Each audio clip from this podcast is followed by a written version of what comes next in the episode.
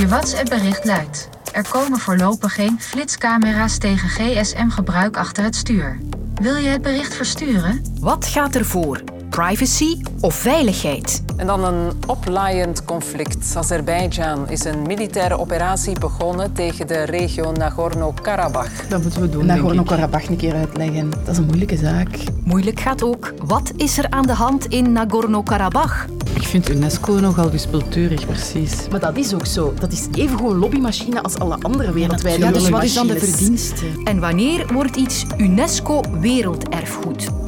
Ik ga dit kwartier goed kunnen gebruiken. Welkom, ik ben Sophie van der Donkt. Tijdens een test met slimme camera's op de Antwerpse ring zijn er elk uur en op elke rijstrook 14 mensen betrapt die hun telefoon gebruikten terwijl ze aan het rijden waren. Maar die test krijgt voorlopig geen vervolg. Een van de politieke bezwaren is onze privacy. In Duitsland bekijken ze dat anders. Ik ben ooit eens in Duitsland geflitst geweest en toen dacht ik dat het mijn lief was die aan het stuur zat. En toen stuurden ze dus de boete op en dan zag ik eerst de boete op het eerste papier en dan zei ik van, ja, allee schatje, dat is het toch... Houd je dan wat in en dan draai ik de papier om en dan zie je dus wel degelijk mezelf aan het stuur. Ook bij mij thuis viel er alles een Duitse boete met foto in de bus. Ik zat niet achter het stuur, daar was toen dankzij de frontale foto geen discussie over. Maar zou jij het erg vinden om achter je stuur betrapt te worden met een slimme camera? De veiligheid weegt op tegen ehm, de privacy die je afgeeft op dat moment in de auto, waar iedereen je toch al ziet door de, door de ruit. Niemand zit ermee in dat Meta, Google en alle consorten alles over ons weten. Maar van zodra dat er een foto zou getrokken worden van ons achter het stuur, hebben we er wel een probleem mee. Dat vind ik opvallend. Je moet het dan maar niet doen. Ik zie soms mensen rijden op de snelweg en een beetje zwalpend. En dan denk je van, hoe komt dat nu? En dan ga je daar voorbij. Dan zijn die op hun gsm bezig. Dus het is echt wel gevaarlijk. Zijn die slimme camera's een goed idee? Ik haal er Ine van Zeeland bij. Aan de VUB onderzoekt ze hoe persoonsgegevens verzameld worden. En ik loop ook even langs bij Hajo Beekman op onze verkeersredactie. 1. Hoe gevaarlijk is het om je gsm te gebruiken achter het stuur? Je hebt eigenlijk drie grote killers in het verkeer. Hè? Dus te snel rijden, alcohol en drugs en afleiding. Dat kan dus zijn bellen met de gsm in de hand of swipen, berichtjes sturen. Als je alle vormen van afleiding samenneemt, dan kom je denk ik op een 20 tot 30 procent van de ongevallen. Het gaat me vooral over cognitieve afleiding. Dat betekent dat je hersenactiviteiten, je moet je met je hersenen bij de weg zijn, hè, volledig 100 procent. Als mensen vijf seconden toch afgeleid zijn, bijvoorbeeld door een sms te lezen, dan is dat vaak het verschil tussen het obstakel ontwijken en doodgaan. Hè. Dat, dat, dat is zo ernstig is het. 2. Waarom wordt privacy gebruikt als argument tegen het inzetten van de slimme camera's? Twee basisvragen altijd als het gaat over inbruiken op de privacy zijn of het propor- proportioneel is en of het effectief is. Het probleem wat mensen ervaren is dat er eigenlijk al heel veel manieren zijn waarop zij geobserveerd worden. Dus als er dan ook nog bij komt dat zij in de auto gefilmd zouden worden, dus je moet dat niet als een losse toepassing zien, maar in dat geheel wat mensen dagelijks ervaren, dan is het nogal veel. En dan is er eigenlijk dan, dan ontstaat het gevoel dat er geen plek meer is waar mensen niet op zichzelf kunnen zijn, waar ze niet geobserveerd worden. En 3. Zijn slimme camera's nodig om het gsm-gebruik achter het stuur aan te pakken? Je moet zeker werken natuurlijk aan campagnes. Dat gebeurt ook regelmatig, hè, verschillende keren per jaar. Laatste berichtje, dat was onderweg naar hier. Om te zeggen dat ik onderweg was. Hey Lisa, heb jij die tweet gezien? Welke tweet? Oh my god. Wagen in, gsm uit. Campagnes moet je altijd ook effectief maken door handhaving.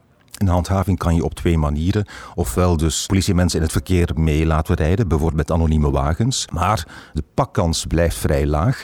Dus eigenlijk die technologie van die camera's zou de pakkans substantieel verhogen. Maar het heeft geen zin om bijvoorbeeld drie locaties te gaan uitzoeken op het hele Belgische wegennet. Na tijd weten de mensen waar die camera's staan. Dus je moet eigenlijk wel ook met mobiele installaties gaan werken die je regelmatig uh, kan verplaatsen. Hè. Nu, begrijp me niet verkeerd, ik ben zelf ook een groot voorstander van betere verkeersveiligheid en het terugdringen van gsm-gebruik achter het stuur. Want ik ben zelf als fietser ook ooit aangereden door iemand die op de gsm zat te kijken. Dus ja, ik, ik zie wel degelijk het belang van het aanpakken van dit probleem. Maar als je dit soort middelen gaat inzetten, dan moet je altijd kijken of het op een zo min mogelijk invasieve manier kan. Um, ik heb begrepen bij deze camera's inderdaad wordt ook uh, gezorgd dat uh, gezichten niet herkenbaar zijn en dat uh, passagiers in de auto zo min mogelijk meegefilmd worden. Ja, ik denk dat dat heel belangrijk is. Wat ook wel meeweegt is om dit te kunnen inzetten moet je iedereen filmen. Dus ook alle mensen die zich perfect netjes achter het stuur gedragen.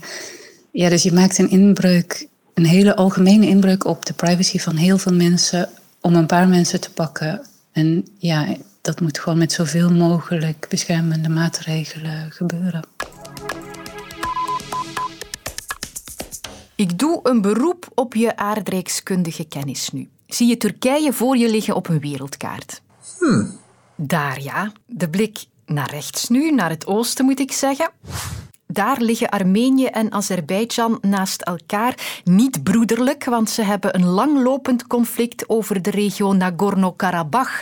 En dat is weer opgeflakkerd. And after a brief but bloody war less than three years ago, tensions are escalating once again. L'Azerbaïdjan a ouvert le feu sur euh, plusieurs positions militaires.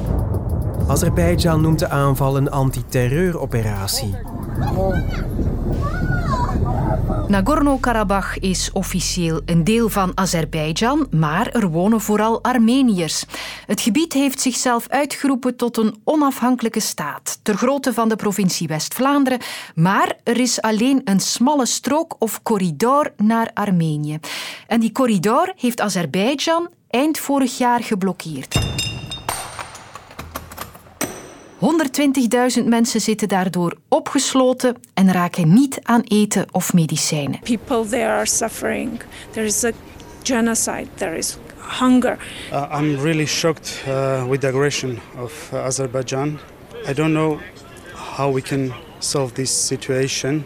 Really. Gisteren en vandaag heeft Azerbeidzjan de regio gebombardeerd en intussen kwam er toch een staakt het vuren. Zien of dat stand Dag Marijn Trio, jij volgt de regio. Dag Sophie, inderdaad. We kunnen helaas niet de hele geschiedenis van het conflict overlopen, maar Azerbeidzjan en Armenië waren ooit Sovjet-republieken. Toen was er niet zoveel te doen over Nagorno-Karabakh. Pas rond de val van de Sovjet-Unie kwam dat conflict dan weer helemaal naar boven, rond de jaren 90. Kunnen we op dat punt inpikken? Ja, uh, het is kort voor het uiteenvallen van de Sovjet-Unie al is opgeleid en dan bij het uiteenvallen, dus begin jaren 90, um, is er een paar jaar uh, zwaar gevochten met vele tienduizenden doden ook. Uh, en dan in 1994 is er een wapenstilstand afgesproken en daar is Armenië toch wel goed uitgekomen. Armenië heeft toen eigenlijk controle gehouden over een deel van Nagorno-Karabakh en eigenlijk ook gebieden rond Nagorno-Karabakh in Azerbeidzjan dus bezet gehouden al die tijd. Maar in de loop der jaren zijn de machtsverhoudingen wat veranderd. Azerbeidzjan is veel sterker geworden de afgelopen dertig jaar. Uh, zijn leger is veel sterker geworden, heeft uh, veel inkomsten gekregen uit oliewinning bijvoorbeeld en ook militaire steun van Turkije bijvoorbeeld. En dan is er in 2020 een nieuwe grote oorlog uitgebroken, um, waarbij Azerbeidzjan de overhand had en dus uh, een heel groot stuk van dat gebied opnieuw onder controle heeft gekregen, waar afspraken zijn gemaakt wel dat er ja, ook een autonome regio voor de Armeense mensen in Nagorno-Karabakh blijft, maar Armenië was daar toch wel de grote verliezer toen. Wij hebben jou het voorbije anderhalf jaar vooral gehoord als expert over de oorlog van Rusland in Oekraïne, ook een ex-Sovjet-republiek. Zijn die conflicten op een of andere manier met elkaar verbonden? Ja, want uh, Rusland speelt ook een grote rol in de regio. Rusland heeft vredestroepen in Nagorno-Karabakh. Uh, maar natuurlijk, het voorbije anderhalf jaar en al eerder ook, is Rusland vooral gefocust op Oekraïne. Het heeft daar heel veel troepen, moet al zijn aandacht en militaire uh, aandacht daarop vestigen. Dat zorgt ervoor dat Armenië zich eigenlijk in de steek gelaten voelt. Dus Rusland heeft eigenlijk toegekeken hoe die corridor van Armenië naar Nagorno-Karabakh door de Azeri werd afgesloten. Armenië voelde zich in de steek gelaten en is alsmaar meer toenadering gaan zoeken tot het Westen. Bijvoorbeeld ook militaire oefeningen gaan houden met de Amerikanen. Wat dan weer op uh, ergernis is gestoten in Rusland. En je zou kunnen zeggen dat Rusland op dit moment nog minder uh, zin heeft om echt uh, in te grijpen en de Armeniërs te hulp te komen. En dus ja, dat Armenië daar toch ook wel de steun van Rusland voor een stuk heeft verloren. Er is een staakt het vuren nu, maar waar zie je dit conflict eindigen? Wel, ik was zelf drie jaar geleden nog in Azerbeidzjan. Ik heb daar zelf gezien hoe die pas heroverde gebieden uh, volledig ontwikkeld worden. Er werd een gigantische luchthaven gebouwd, er werden wegen aangelegd in eigenlijk niemands land. Dus het is heel duidelijk dat Azerbeidzjan echt die gebieden rond en in Nagorno-Karabakh helemaal opnieuw onder controle wil krijgen. En het uh, ziet ja, nu toch het momentum om dat te doen. En ik denk dus niet dat Azerbeidzjan tevreden gaat zijn met minder dan de volledige controle over uh, die separatistische regio regio in Azerbeidzjan.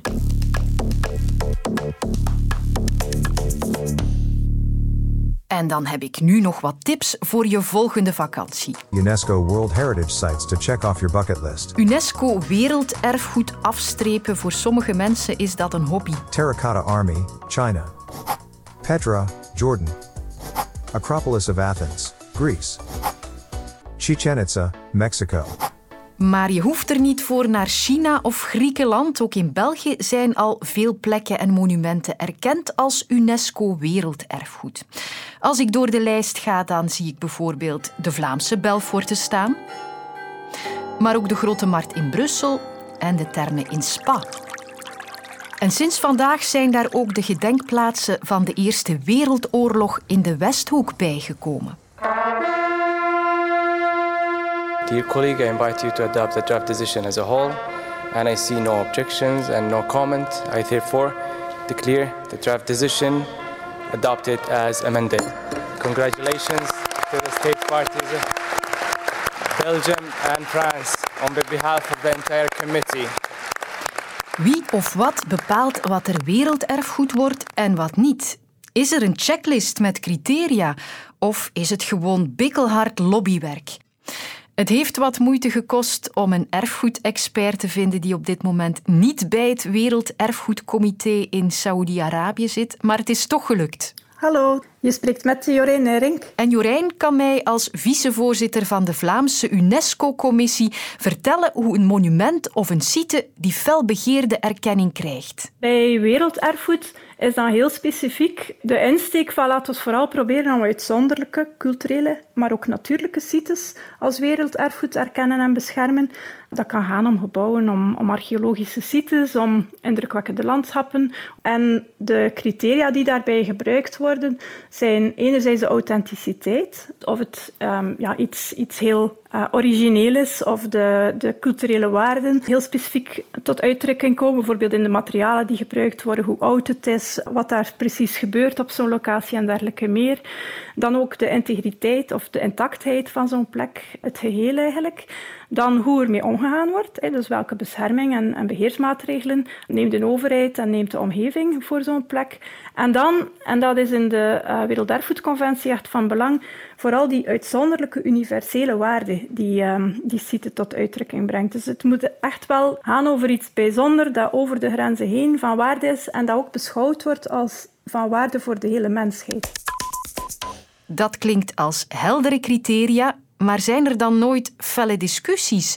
Of gebeuren er soms uitschuivers? Historisch is de discussie vooral over het feit dat er veel onevenwicht is in de wereld. En als je ook kijkt naar de wereldkaart met de werelderfgoedsites, ook al worden er heel veel inspanningen gedaan om daar correcties te doen, het merendeel van, van die sites blijft nog wel in het Westen.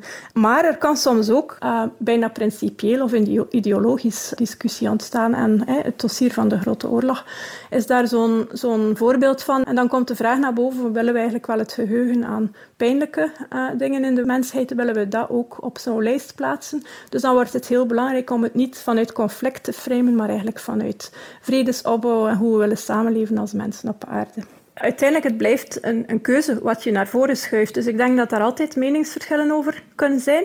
De schoonheid ligt ook net in de diversiteit. Het feit dat zoveel verschillende zaken naar voren geschoven worden, blijft wel de rijkdom van het erfgoed van de mensheid op zich verrijken. Ik denk dat wanneer er soms twijfels zijn, dat het eerder zal gaan over, over zaken die door de experts bijvoorbeeld negatief geadviseerd werden en die dan via lobby en diplomatie er toch doorgeloodst worden. Ja, daar zal altijd discussie over blijven bestaan en dat is helaas ook wel een deel van het UNESCO-gebeuren natuurlijk. Maar vandaag is de discussie dus uitgedraaid in het voordeel van de oorlogsbegraafplaatsen in de Westhoek en Frankrijk. Voortaan werelderfgoed. We bevinden ons in het jaar 2086. Drie studenten vertrekken als eerste ooit op uitwisseling naar planeet Posha. Volg de avonturen van Ziggy, Lennox en Leila in deze gloednieuwe fictiepodcast Posha. Nu in de app van VRT Max.